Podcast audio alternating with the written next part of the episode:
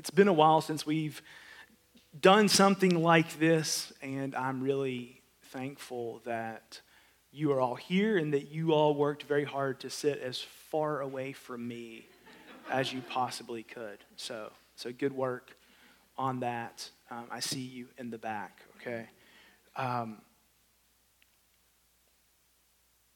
often in events like this, it's really the simple sharing of space and time with a different subset of our congregation that proves to be the real, enduring, and lasting blessing.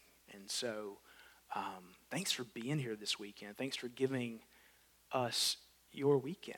And, and let me just encourage you when we have breaks, when we move about between breakout sessions, when we pray together here in a little while, like, um, get to know some folks that you don't know and um, find somebody with kids near the age of your kids and find somebody in the stage of life that you're in because, oh, do we need one another?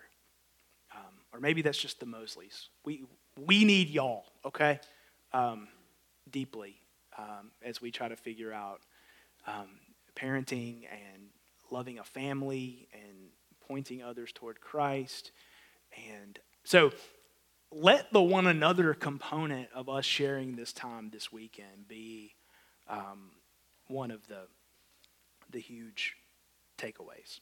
Um, so, our goal this weekend is to think about the gift of family and how we steward that gift well um, to pursue Jesus and to raise a next generation that pursues Jesus. That's what we all want. Like, amen, we're all on board? How do we get it going? So, so we're going to get into the, the how do we get going and um, let's just remember this.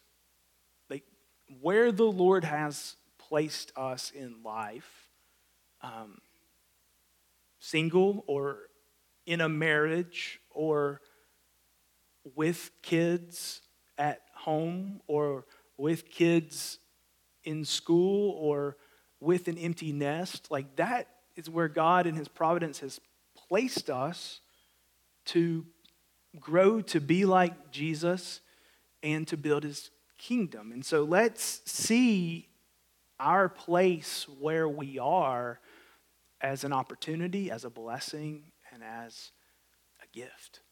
Um,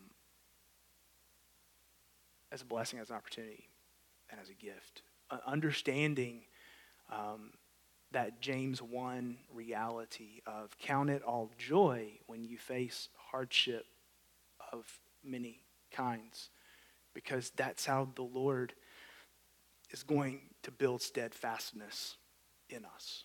Um, so maybe you need to go home tonight and grit your teeth and look over the crib of your child and say, You're how the Lord's going to produce steadfastness in me. And I celebrate you. And friends, I hope that kind of candor is not off putting to you because that's where we are this weekend. Thanks for being here. Let me ask you a question. This is the discuss part. Why are you here this weekend? Because Austin is going to rewrite his talk for tomorrow morning right now based on how you answer these questions. Not really, but you up for the challenge? Okay, all right. Why are you here this weekend? If it's because your spouse made you come, just save that one, okay? Now, yeah. Yes, Corinne.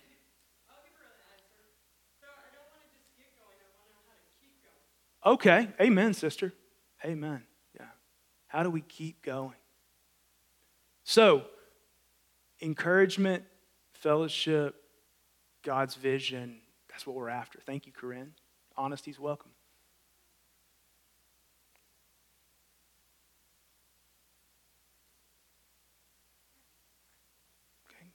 Leanne's in the honesty corner as well because parenting's hard. Notice all the moms and dads of teenagers are, are piping in here. Hashtag teenagers, okay. Yeah, yeah.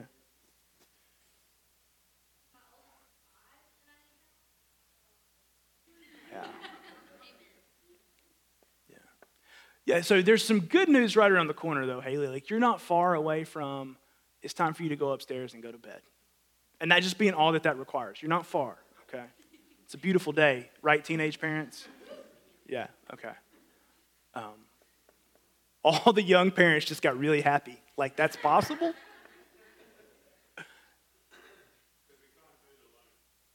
Okay, yeah, we can't do it alone. Thank you, Wayne.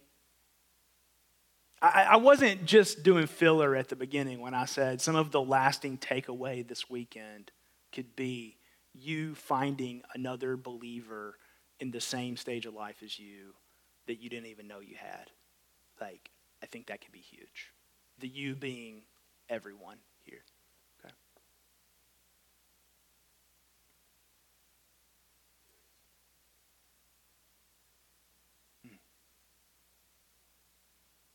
So Mike says strategies for the hard moments like there's times that aren't hard, which is hopeful for me. Okay, so that's good. Yeah. okay.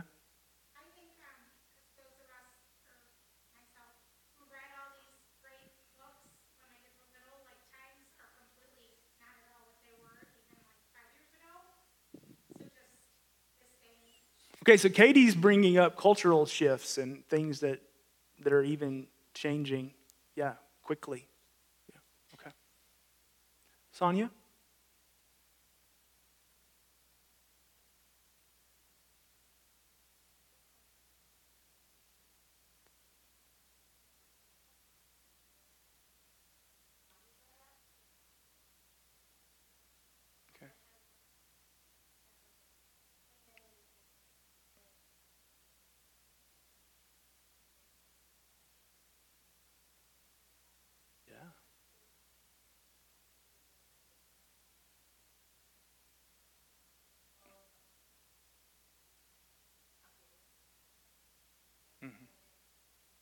Are you guys all hearing what Sonia's throwing out back there? Because this is great wisdom.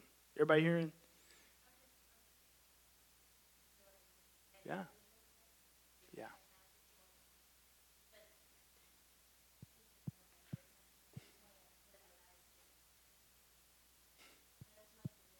Mm-hmm.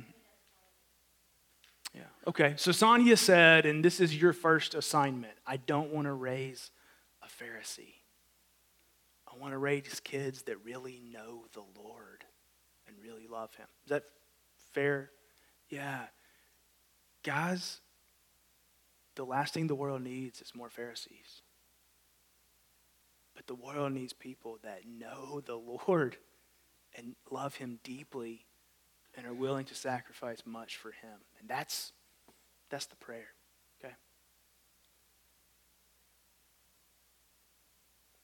Andy, we're recording this, aren't we? And I didn't tell you that I was going to do this. So, everybody who's listening online, it's my fault and not Andy's. You, you can email complaints at redeemertn.org and they'll go straight to Andy. Okay. Um, I'm doing my best. Yeah. Yeah. Okay. Anybody else?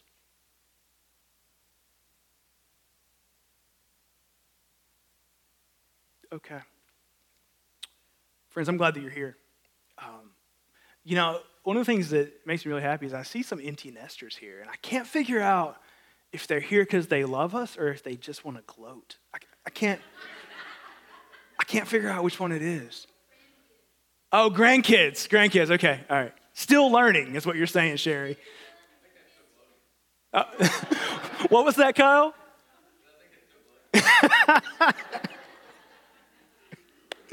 oh, that's good. That's good. Okay. All right. All right. Well, guys, I'm glad you're all here. Um, everything that we've put together this weekend um, is intended us to help us think through the stewardship we have within our home uh, to point people to point our families to Christ. Before we go there and, and consider the role of family in making of disciples, I think we actually need to take a step back.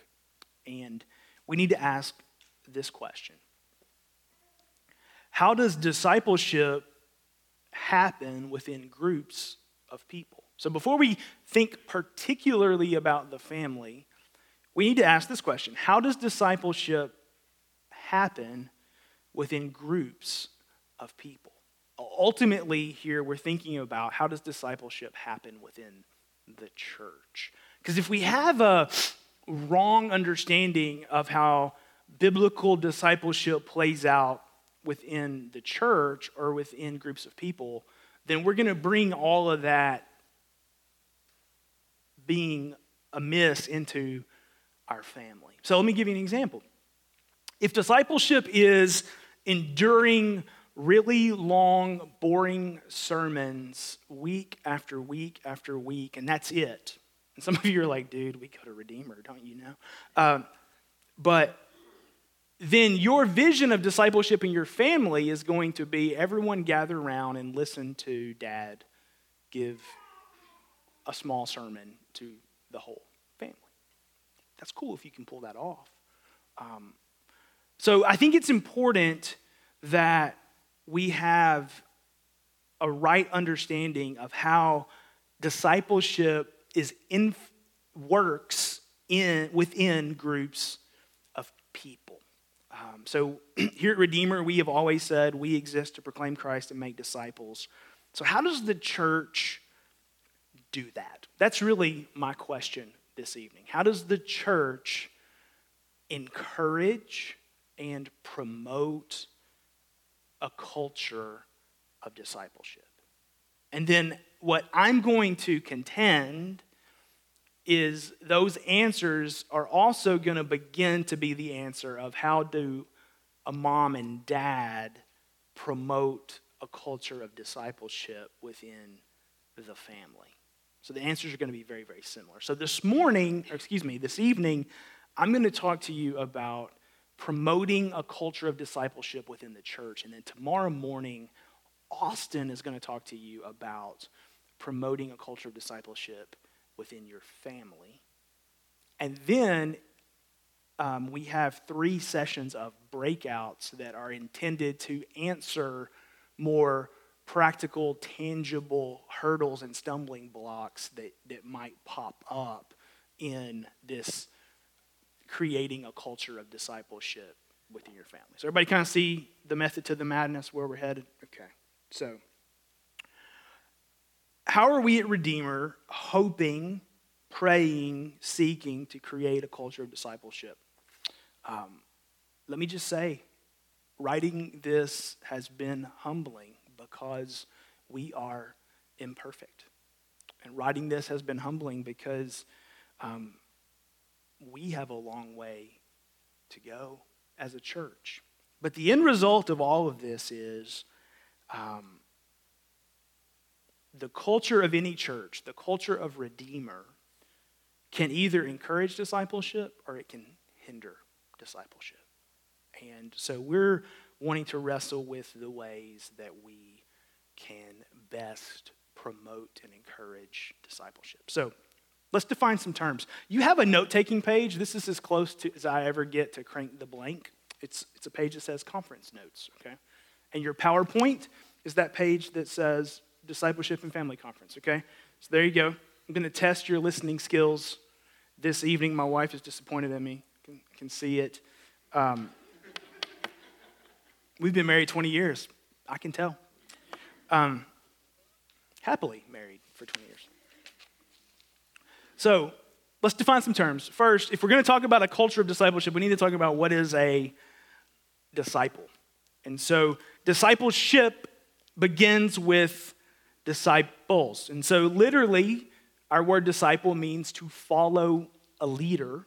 And so, in a biblical sense, a disciple is a sinner who has believed the gospel of Jesus,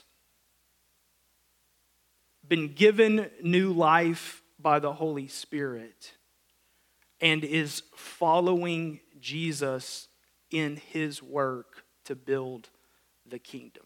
So, a disciple is a sinner who believes the gospel of Jesus. Think Galatians chapter 2.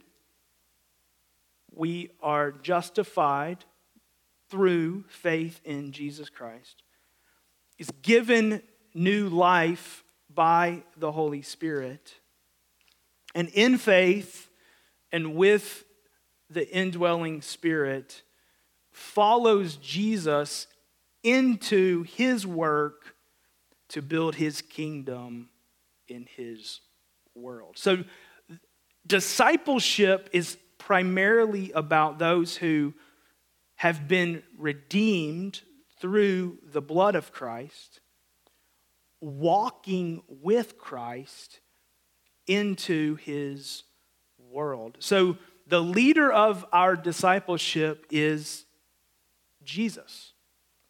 The pace setter for our discipleship is Jesus. The, the one who says where we should go and what our goals should be and what our desires should be is Jesus. So a disciple is one who has been, we might say in the South, been saved, and as one who has been redeemed, is belonging to Christ and walking with Christ as he builds his kingdom in the world. So that's what a disciple is. Discipleship, then, is the life we live where we follow Jesus in real space and real time. While Jesus doesn't physically dwell with us in real space and real time, discipleship is about using our days, our time, our lives, our possessions, our words, our actions, and all that we have to follow Jesus where he is going. To follow Jesus where he is going. And you might say, well, where is Jesus going? I see four things in the scripture. Jesus was always communing with his Father. So he was always flexing the muscle of relationship with his Father. So if we're going to follow Jesus, we're going to follow Jesus into relationship with the Father. Jesus was always doing the will, the work, the desires of his Father. So if we're going to follow Jesus, we're going to follow him toward doing the desires and the will of his Father. Jesus was always inviting others to follow him. So if we're following Jesus, we will always be joining him in seeking to make new disciples of Jesus. And Jesus was always building the kingdom of God. Now, this is something we spent a good 10 weeks before Christmas considering here at Redeemer. The kingdom of God is this, this work of bringing the, the, the blessings of God into this world. Jesus was always building the kingdom of God. So, if we're to follow Jesus, we will always be seeking the kingdom that he is building. So, the activities of discipleship are pursuing relationship with the Father, pursuing the will of the Father, seeking the kingdom of God, and seeking to make disciples of Jesus. Those are the things that Jesus was always doing, and those who are following him will follow him into those spaces. Um, a lot of times when we're talking about discipleship, we jump ahead to Bible reading, or we jump ahead to prayer, or we jump ahead to service, or we jump ahead to evangelism. And, and all those things are the practical outworkings of these things, but, but those are the things that disciples do because That's what Jesus was always doing, and those are the desires that he has for his children. So, in its most simple form, discipleship involves a group of people called disciples, a group of people who belong to the teacher, who are following the teacher in his world, seeking to, to live like and live for the work of the teacher. That's what discipleship is. So then that pushes us to our question for this evening. How does a community promote discipleship? How does a community promote discipleship? And the first thing I want to do is I want to challenge us to think clearly about what discipleship is and what discipleship is not. So, three negatives and one positive. Discipleship is not like a classroom. Discipleship is not like a classroom. Meaning, discipleship doesn't work where we learn all the facts and we memorize all the truths and we pass our final exam and then shazam, I'm a disciple and everything works out here on out. So, if you went to college, like think about syllabus day. Some of you love syllabus day, and the rest of us normal people hated syllabus day. But syllabus day said this is what you're going to learn, this is what you're going to read, this is how you're going to digest it. And when you're done, you'll get a grade. And if it's an A, B, or C, you will never take this class again. Right? Or is that just how I went to college? Discipleship is not a classroom activity like that. Now, there are certainly, we do have a faith that's built on truth. There is such a thing as a Christian worldview that is a foundation of our faith. But if we reduce discipleship down to a classroom activity, then we're going to default into this type of thinking if I can just get all the right realities in, we'll get the desired outcomes. So if I can just get you to think the right things, then you'll seek the kingdom of God. And I just don't think that that's enough. And I don't think that that's the way Jesus carried out his ministry. Um, so, discipleship is not merely a classroom. Um, and if I'm honest, of all these false perceptions of discipleship, I think here at Redeemer, that's the, that's the misstep that we're most likely to make. It's just if we can just get our theology right and our I's dotted and our T's crossed. And by the way, I understand that when I blame Redeemer for something, I'm really blaming me. I get that. Get that. But I'm going to bring Bill Seaver into it. He's been here from the beginning, too. So, Bill, you're to blame also. Right, Melanie? That's right, okay. Um, you can come sit up here if you want to, Bill. Feel blamed. Okay. Um, I love theology. I love truth. I love worldview, but they, in and of themselves, are a foundation for the house that is discipleship, but they in of themselves are not a full fledged disciple making reality. Everybody with me there? We get the nuance that we're trying to go to? Okay. Second, discipleship is not an assembly line. So think Ford Motor Company here. And at the beginning of the assembly line, they put some random parts on it, and it moves down the assembly line, and at each stop, something gets bolted together, something gets added on, and at the end of assembly line, boom, a full functioning car comes out. So it was some random parts, And when it comes out, it's a fully functional car that never goes back through the assembly line. Discipleship is not an assembly line for multiple reasons. One, because in the assembly line, the car does, I mean, the parts do absolutely nothing. They are completely passive. They're just on the conveyor belt, on the conveyor being worked upon. And there is a reality in which our, our maturity is the Spirit of God working, but, but that just passive lay on the conveyor belt and have it done to you doesn't square with the New Testament. And, and, and second, an assembly line understanding of discipleship assumes that we get off at the end and we're done. Um, discipleship is not that. Um, second, third, um,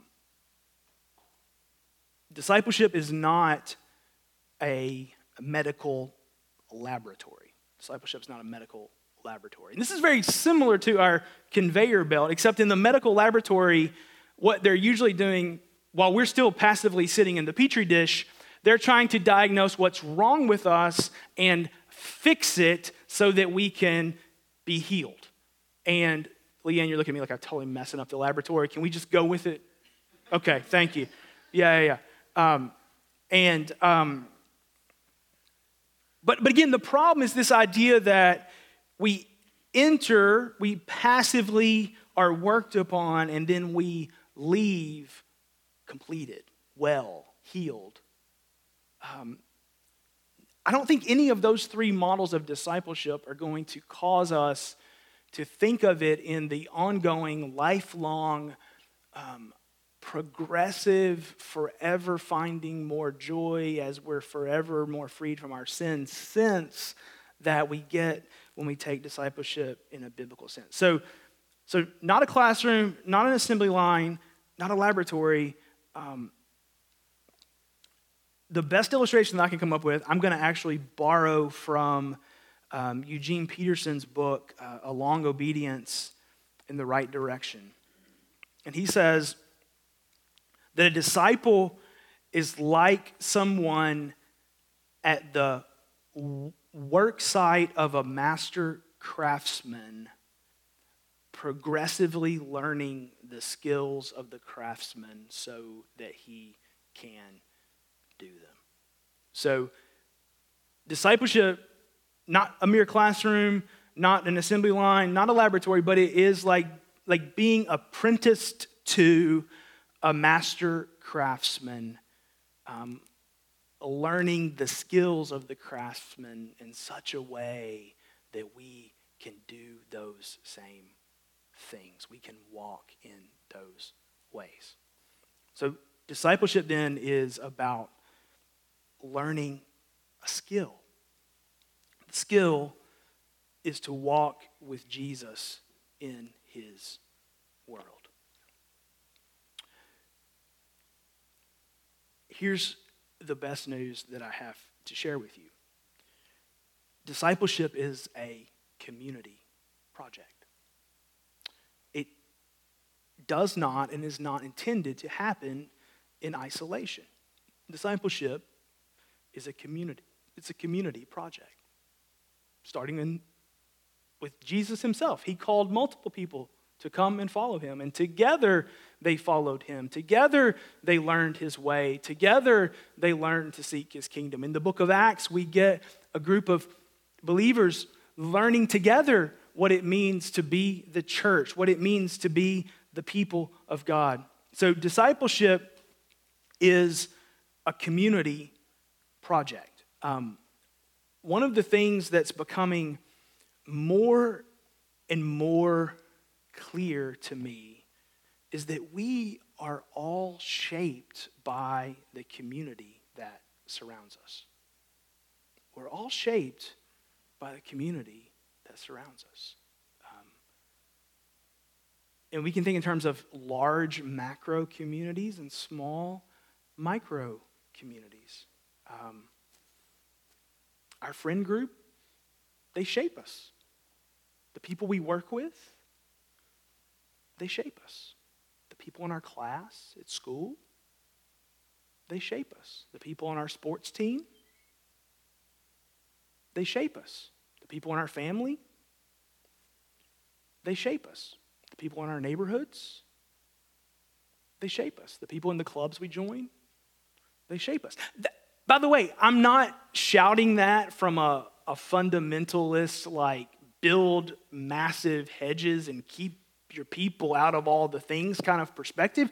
That shaping can be good or it can be bad or it can be somewhere in the middle. But social science, experience, and a lot of modern research is just shouting to us that the community that we keep shapes us.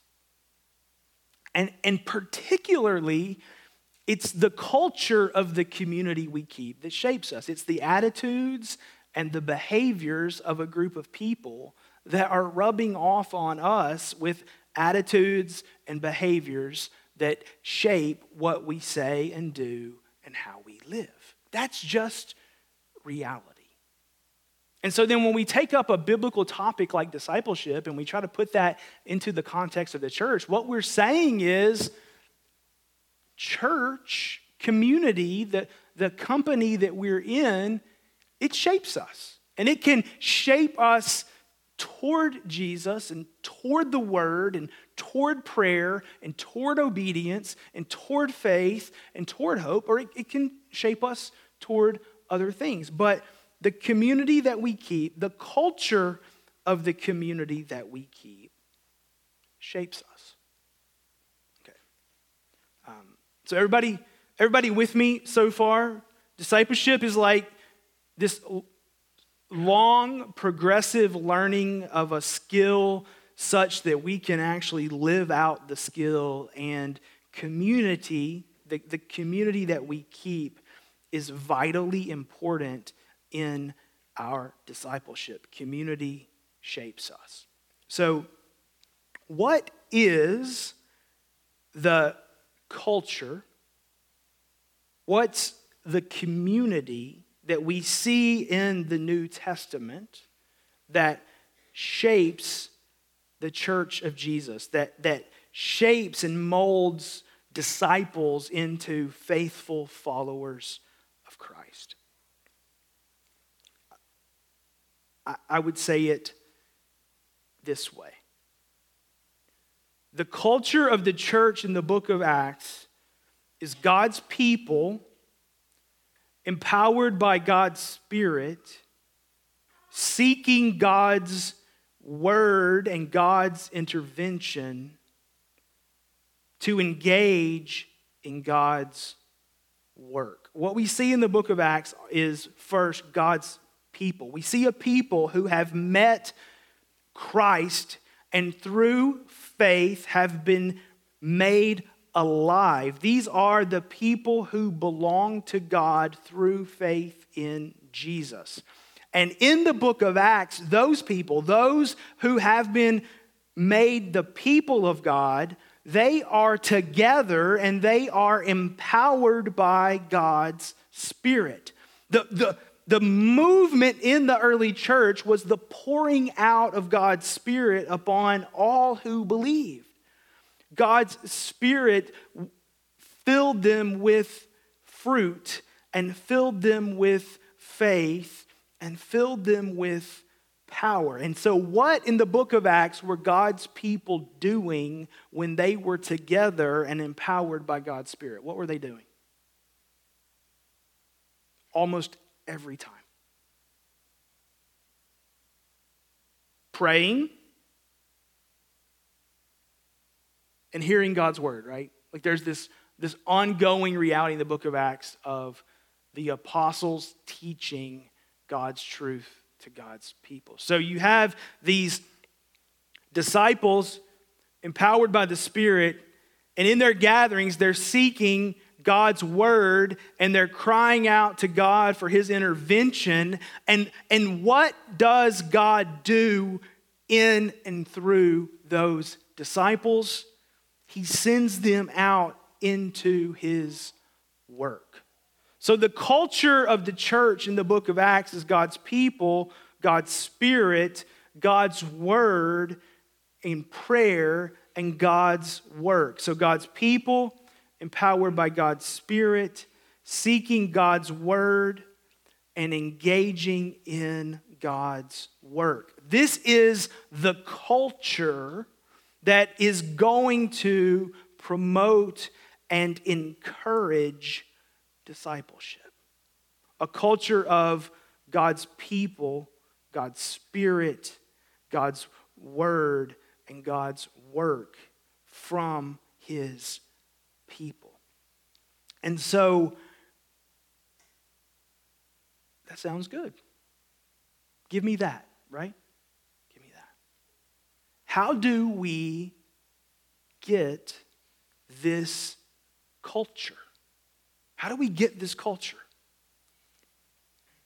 I believe the biblical answer is we build communal habits that shape personal habits, that shape who we are, so that we live for God's glory and God's kingdom. The big takeaway that I want us to see tonight is our community shapes us, and it's the practices of our community that will most shape who we are. So uh, that, that's what I want you to see and take from this evening. Now, we're going to get into some of the practicals in just a minute, but, but hear this as clearly as you can.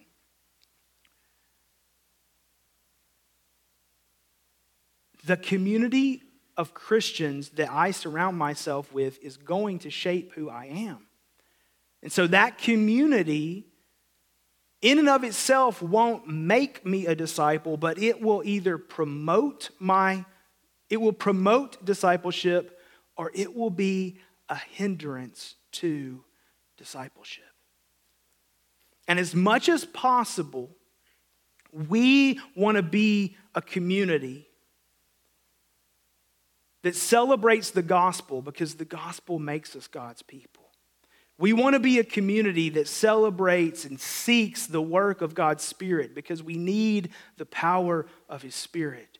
We want to be a people that seeks to hear from God in word and prayer because we need to hear from God in word and prayer. And then we want to be a people who actively engage in God's work. So the making of disciples isn't magic. It's not this formulaic process where if we do it all right, we get all the results that we desire. But rather, the making of disciples is a commitment to be the community of the gospel, the people of the Spirit, the people seeking God, and the people engaging in God's work again and again and again and again. And, it, and it's as, as we function together in these ways that we will promote discipleship within our congregation. Now, that still leaves us at this question How are we going to do? How are we going to do it? That sounds good on paper, right? Like we want to be the community the shapes, but how are we going to do it? So, about two years ago, I read a very accurate and helpful book called Desiring the Kingdom by, by a man named James Smith. Here's what he says, and I, and I think I found it very, I, I find it very biblical and very helpful for us. What Smith says is this The goal of the church is to live for the kingdom that Jesus is building. I mean, like, like we all have to say, like, yes, that's right. The goal of the church is to live for the kingdom that Jesus is building. But then he goes one step further and he says this We always do what we love most. We always do what we love most. So for Jamie to live for the kingdom, I have to love the kingdom more than other things. Like it, that must be the love of my heart. And then for a group of people to pursue and live for the kingdom, we have to love the kingdom more than we love other things because we're going to do what we're going to pursue that which we love most. It's a very biblical reality. It's a very church history reality. So, how do I get to love Christ and his kingdom and the things of his kingdom? This is what Smith suggests, and I think he might be right. He says this It's my habits which shape my love. It's, it's the things that I do habitually that shape what I love, what I pursue. Ah, so, Christian, read your Bible. Why? to shape my heart toward Christ and his kingdom. That's why. Christian, pray. Why? To shape my heart toward dependence upon the Lord in all things. That's why. Christian, repent of your sin. Confess your sin. Seek reconciliation. Why? to turn my heart toward the Lord in all things.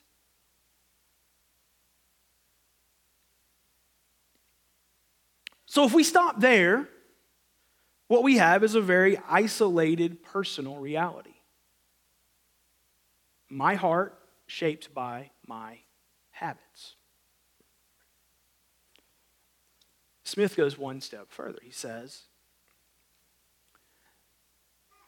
our habits are shaped by the practices of the community that we immerse ourselves into.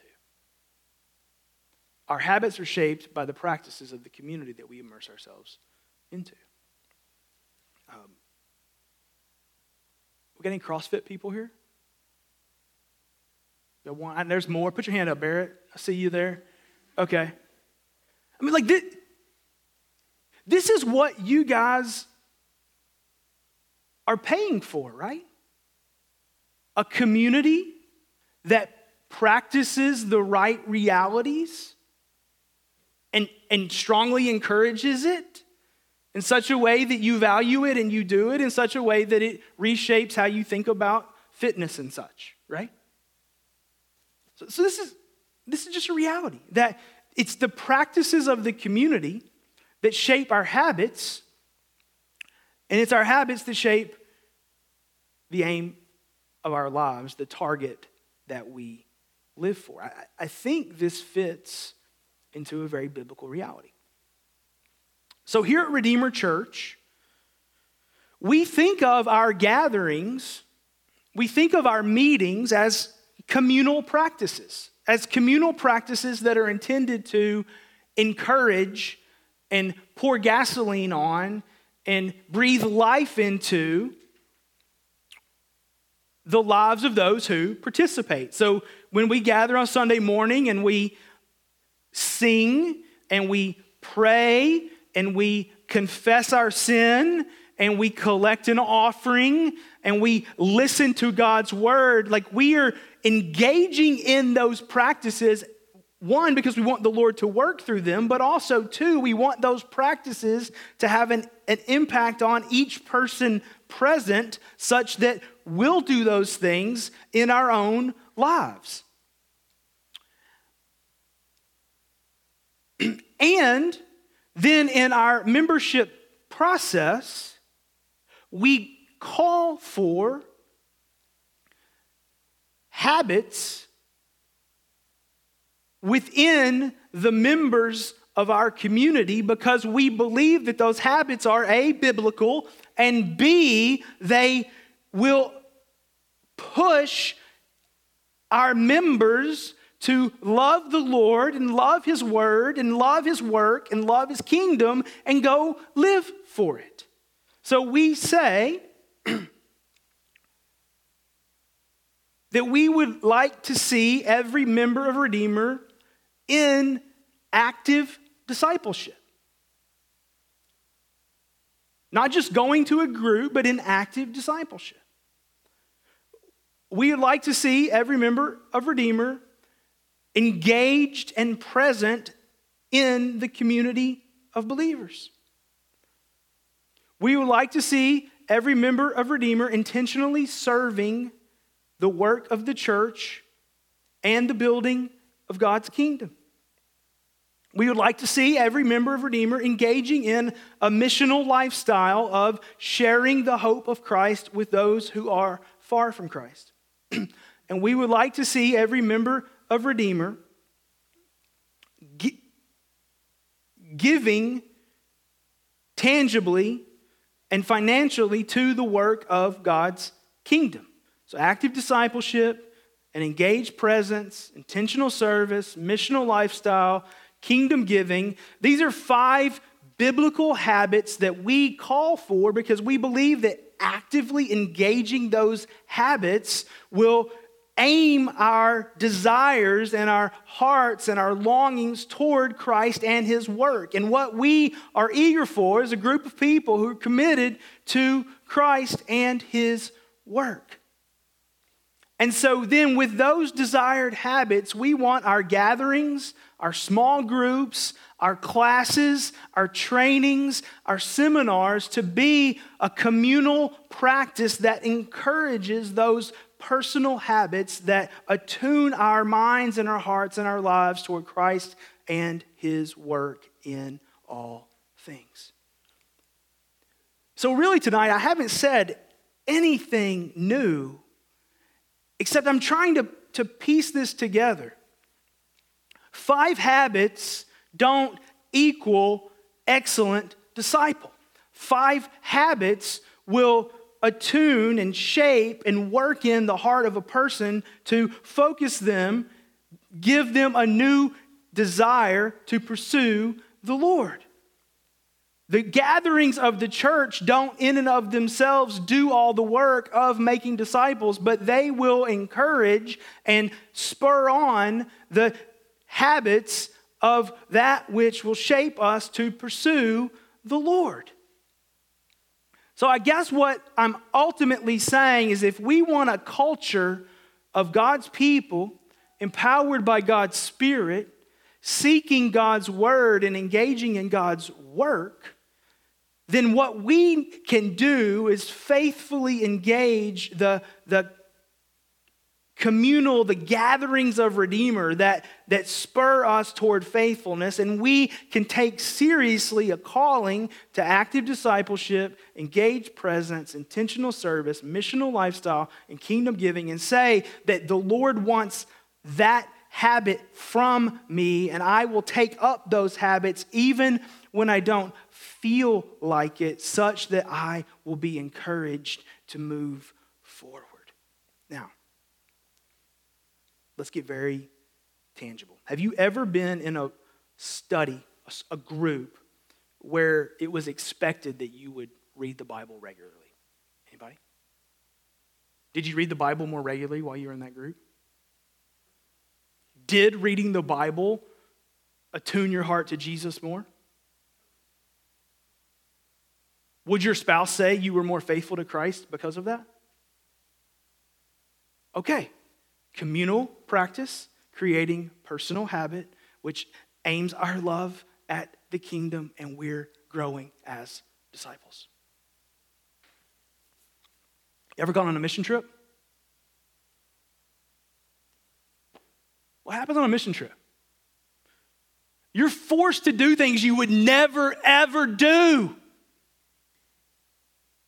Right? Anybody been on the trip? Anybody just do it because the rest of the group was doing it?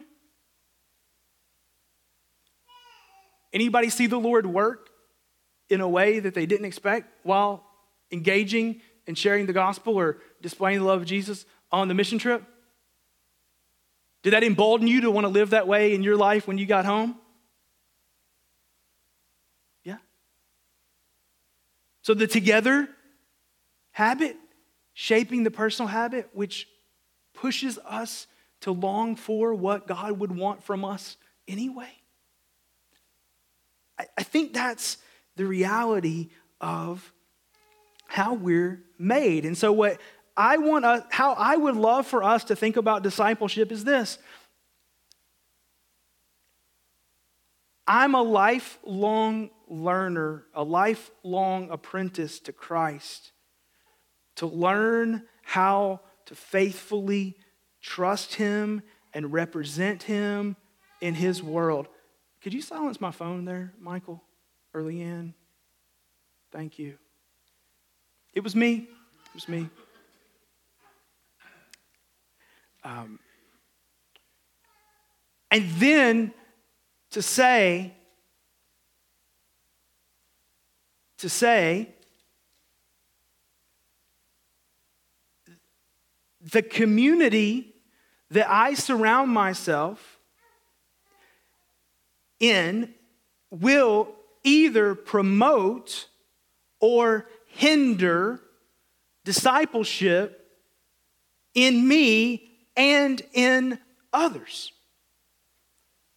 So I want to immerse myself into a community that's going to encourage discipleship and not hinder it. That community will look like it will do things that will push me to live out biblical habits that will draw me to the Lord and the things of the Lord. And that's the community that I want to be a part of. Now, as we conclude, when I'm talking about communities with cultures and making disciples, we all think of Redeemer. That's a community. But then there are other smaller communities within Redeemer and outside Redeemer that we are a part of. If you're in a community group, that's a community. If you're in a Bible study, that's a community. If you're in a mom's play group that goes to a playground, that's a community. If you're on a prayer chain, that's a community. If you got some people that you work out with, that's a community. If you're on a sports team, that's a community. So here's the question Number one, evaluate your communities. All of them. And your tool of evaluation is this Are they promoting or hindering discipleship in me? And now our takeaway from this evaluation is not, so let's get out of all the non Christian communities. We can't be faithful to the New Testament if we go there.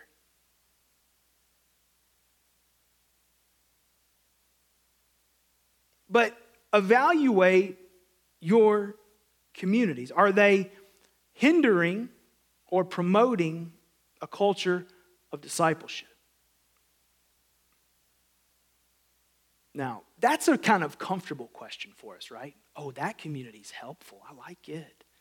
But that one, not so much. I'm going to have to find a replacement for it.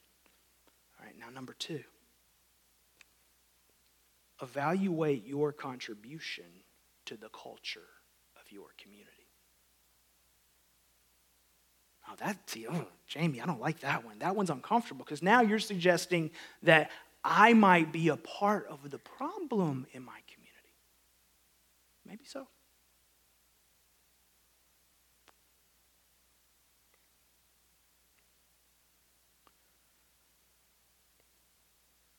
Evaluate the time that you spend in your communities and evaluate is that fruitful and helpful and balanced and best.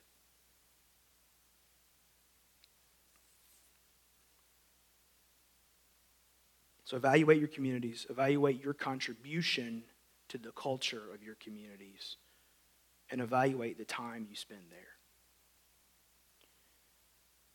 I'm intentionally approaching discipleship from a very different way than we often talk about it.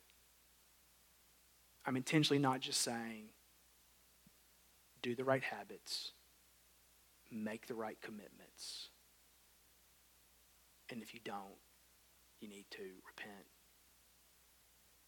get the right habits, make the right commitments. And if you don't, repent and get the right habits. What I'm saying is put yourself in a community of brothers and sisters who are going to encourage, shape, bludgeon if needed you to participate in communal habits that are biblical and right and good, which are going to push you to do biblical things in your personal life, which I believe that when we go to the Word and we go to prayer and we repent of our sin and we serve others and we share the gospel and we take the gospel and we give and we I believe when we do those things Jesus will meet with us and he'll shape us and his spirit will work. So I'm saying if you want greater discipleship before we get into trying harder, let's go backward a little bit to what communities am I a part of? And are they promoting or hindering discipleship in me and in others? Because the beautiful thing about a community is I should want your growth as much as I want mine. So, a takeaway from this might be that you need to call Austin and tell him that your community group is terrible. It is not a, cult- a discipleship cultural reality, and you want another one. But before you make that call, I want you to ask the question how can I contribute it? How can I contribute to it being a culture that encourages discipleship. At the end of the day, what we want for Redeemer, when we say we exist to proclaim Christ and make disciples, is we want to be a culture that has subcultures that promote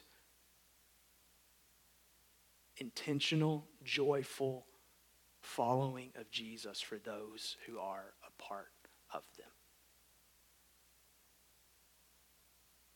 Very imperfect, but that's what we're after. And every time you come to one of our gatherings, we are doing things that we hope shape your living day by day. So we open the Word and we pray and we sing, those hoping those communal habits shape your personal habits. Now, parents, this is the hard word that I'm going to leave for Austin tomorrow morning. I'm just going to throw the hand grenade and go sit down. Your family is a community with a culture.